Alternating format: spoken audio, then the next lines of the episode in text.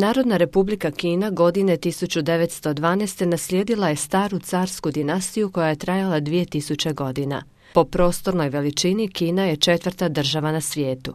Danas prema nekim proračunima ima oko milijardu i 330 milijuna stanovnika.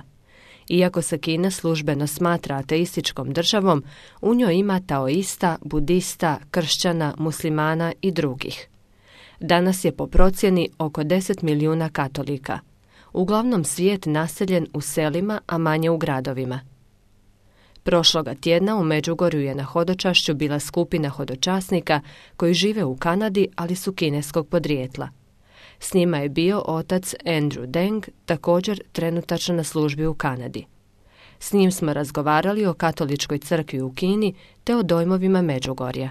U prijevodu su nam pomogli Francis Young i Ivana Vasilj. Poslušajte razgovor. Često čujemo od svetoga oca kada govori o katoličkoj crkvi, ali i drugih službenika u crkvi, e, kako se za Kinu kaže da je ona patnička zemlja. Što to konkretno znači? 现在是可以说在以前呢，教会可能 same same 克罗地亚，对，但是现在以后呢，现在比较好一点了。从从改革开放以后，邓小平改革开放以后，宗教比较开放多了。 Znači, prije 1980. je bila revolucija u Kini. Do tad, do prije te revolucije, stanje katoličke crkve bilo dosta teško, ali poslije, znači 1980. stanje je dosta bolje katoličke crkve. E, moje drugo pitanje je kakvo je danas stanje katoličke crkve u Kini? Koliko danas u Kini ima vjernika, katolika, koliko ima biskupija, kada su one osnovane i na koji način djeluju? 大概可能教有一千一千万一千万多，很少。在在中国人口比例 可能是很少，对，因为是中国十三亿人口，但是它有一百二十四个教区，现在有六十多个主教。现在基本上的运作呢，呃，虽然他们有爱国会 government 的。呃，但是呢，也有这个基本上都是百分之八十的主要都是教宗教宗啊嗯 Dakle, od 1,5 milijarde stanovnika u Kini 10 milijuna su katolici trenutno. Znači 124 biskupije, 13 ovaj, sjemeništa i oko 2000 svećenika. I redovnice isto preko 2000. A što je sa obavljanjem liturgijskih mhm. obreda, gdje se oni obavljaju? Na koji način vjernici katolici ispoljavaju svoju vjeru u Kini? 基本上可能每天都都有弥撒，主教神父基本上这都在教堂举行。Svi liturgijski obredi se održavaju u crkvi ili u kapeli. Dakle, postoje oko 5000 do 6000 crkava zajedno s kapelama u cijeloj Kini. E, negdje sam našla podatak da je 8 milijuna podzemnih, a 4 do 5 milijuna otvorenih katolika. E, koja je razlika između službene i podzemne crkve u Kini? Mhm. Može li se o tome govoriti?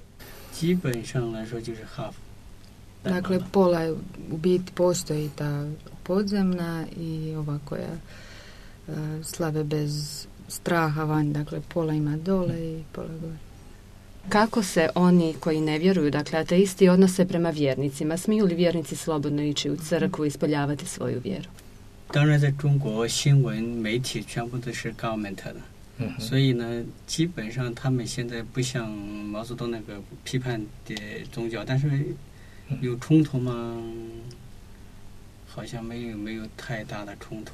Dakle, ne postoji ta neka fizička ovaj, zabrana, ali postoji ta neka mentalna, dakle sve je još dan danas kontrolirano od strane vlade, ali kao imaju neku slobodu. On isto tako spominje i medije, to jest novinare koji su prije morali dobivati kao odobrenje. odobrenje da od vlade da se neke stvari objave, a sad postoji kao viša, više slobode i glavna ta četiri tiskovne kuće u jednu ruku.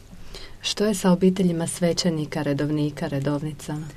基本上就像在给俺们，就是说，就是说，在公开教会的吧，就是基本上没家庭没有什么压力。嗯哼。但是地下的嘛，可能有一点点，因为他们。Da, dakle ako svećenik pripada toj otvorenoj crkvi, a, onda obitelj nema nikakvih problema, ali ako je on član te podzemne crkve, onda obitelji su dosta progonjeni. Svjedoci smo strašnog i razornog potresa koji je nedavno pogodio pokrajinu Sečuan i odnio desetke tisuća života. Mnogo je ozlijeđenih, porušenih kuća i raseljenih. Kakve su danas vijesti s područja zahvaćenih potresom? 对我们四川有几个呃那边呃上次给主教打打电话，主教给介绍那边的，因为那边有好多有有六十几个教堂可能受到破坏，嗯有些教育可能也也也离难了也也也。OK，所以呢，但是我们因为我我给家打电话，我们家只是感受到地震没有影响。Prvo njegova obitelj e, je dobro, oni su van ove pokrajine Seučan, ali on je bio u kontaktu sa, dakle, sa ovo njegovom biskupijom tamo s biskupom i oko 50, čak do 60 crkva i kapela je se isto tako srušilo, ali postoji i dosta isto, nažalost, katolika isto tako poginulo. Posljednjih godina u Međugorje evo vidimo sve više Kineza, pogotovo onih koji žive u Kanadi ili u Americi. Koliko su katolici u Kini danas upoznati sa događanjima u Međugorju? Dolaze li do njih te informacije?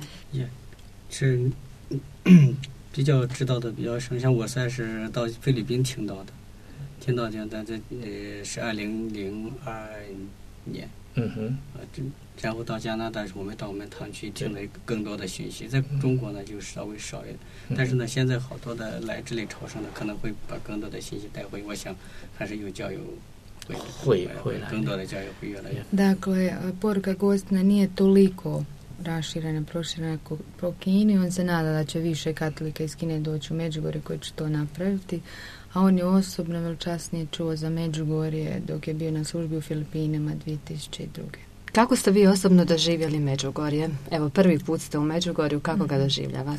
嗯，第一次来这里，但是就是也是好像是 二零零二年，当时在菲律宾听到有末日歌野这个信息，那时候给嗯别人送我一个那个末日歌野的那个信息的是 Chinese Chinese，但是这次我没发现，什么？就是那个关于圣母信息是用中文写的？OK，嗯。啊，，所以呢，我那时候就想，哎，我哪一天也要去这看看。啊，所以我到咱们唐，趁这个唐去呢，就是就了解的更多，但是呢，就是还有一点点就是疑惑，但是来了以后呢，就是虽然没看到圣母显，但是相信看到这么多的教友的悔改，看到昨天的那个谁的，反正南森他们的这种，这是真正一种见证，嗯可以对圣母圣母的行，所以这种为我们 是很大的一个。 Dakle, on je, kao što je prije spomenuo, prvi put čuo Međugorje 2002. dok je bio u Filipinima i tada su hodočasnici gdje je on bio na župi donijeli njemu posebno jedan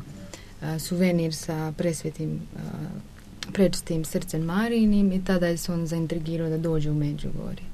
Kad je prvih dana, kad je tek došao, imao je možda još malo sumnje glede autentičnosti ukazanja, ali s vremenom kroz dane, dok je upoznao ovdje lokalne ljude kroz njihove priče, obraćenja i gledajući ljude ovdje na ispovjedi, dosta ga je to promijenilo i istinski sad vjeruje u autentičnost gospodin ukazanja. Što vas se najviše dojmilo u Međugorju?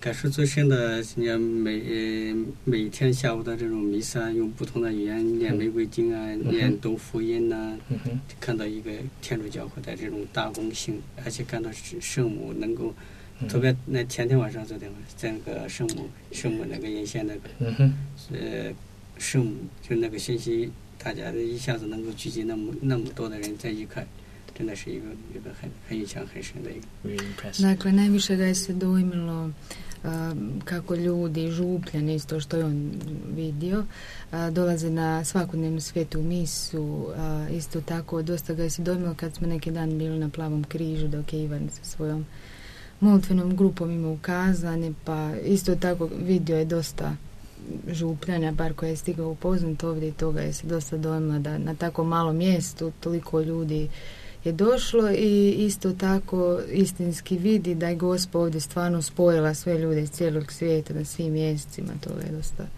I na kraju molitva na kineskom.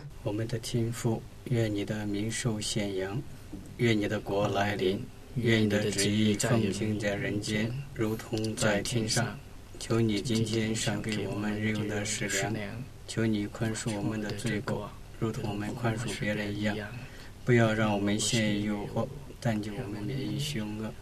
阿门。Dragi slušatelji, naš je gost u popodnevnom mozaiku bio otac Andrew Deng, svećenik na službi u Kanadi kineskoga podrijetla. S njim smo razgovarali o katoličkoj crkvi u Kini te o dojmovima Međugorja. U prijevodu su nam pomogli Francis Young i Ivana Vasilj.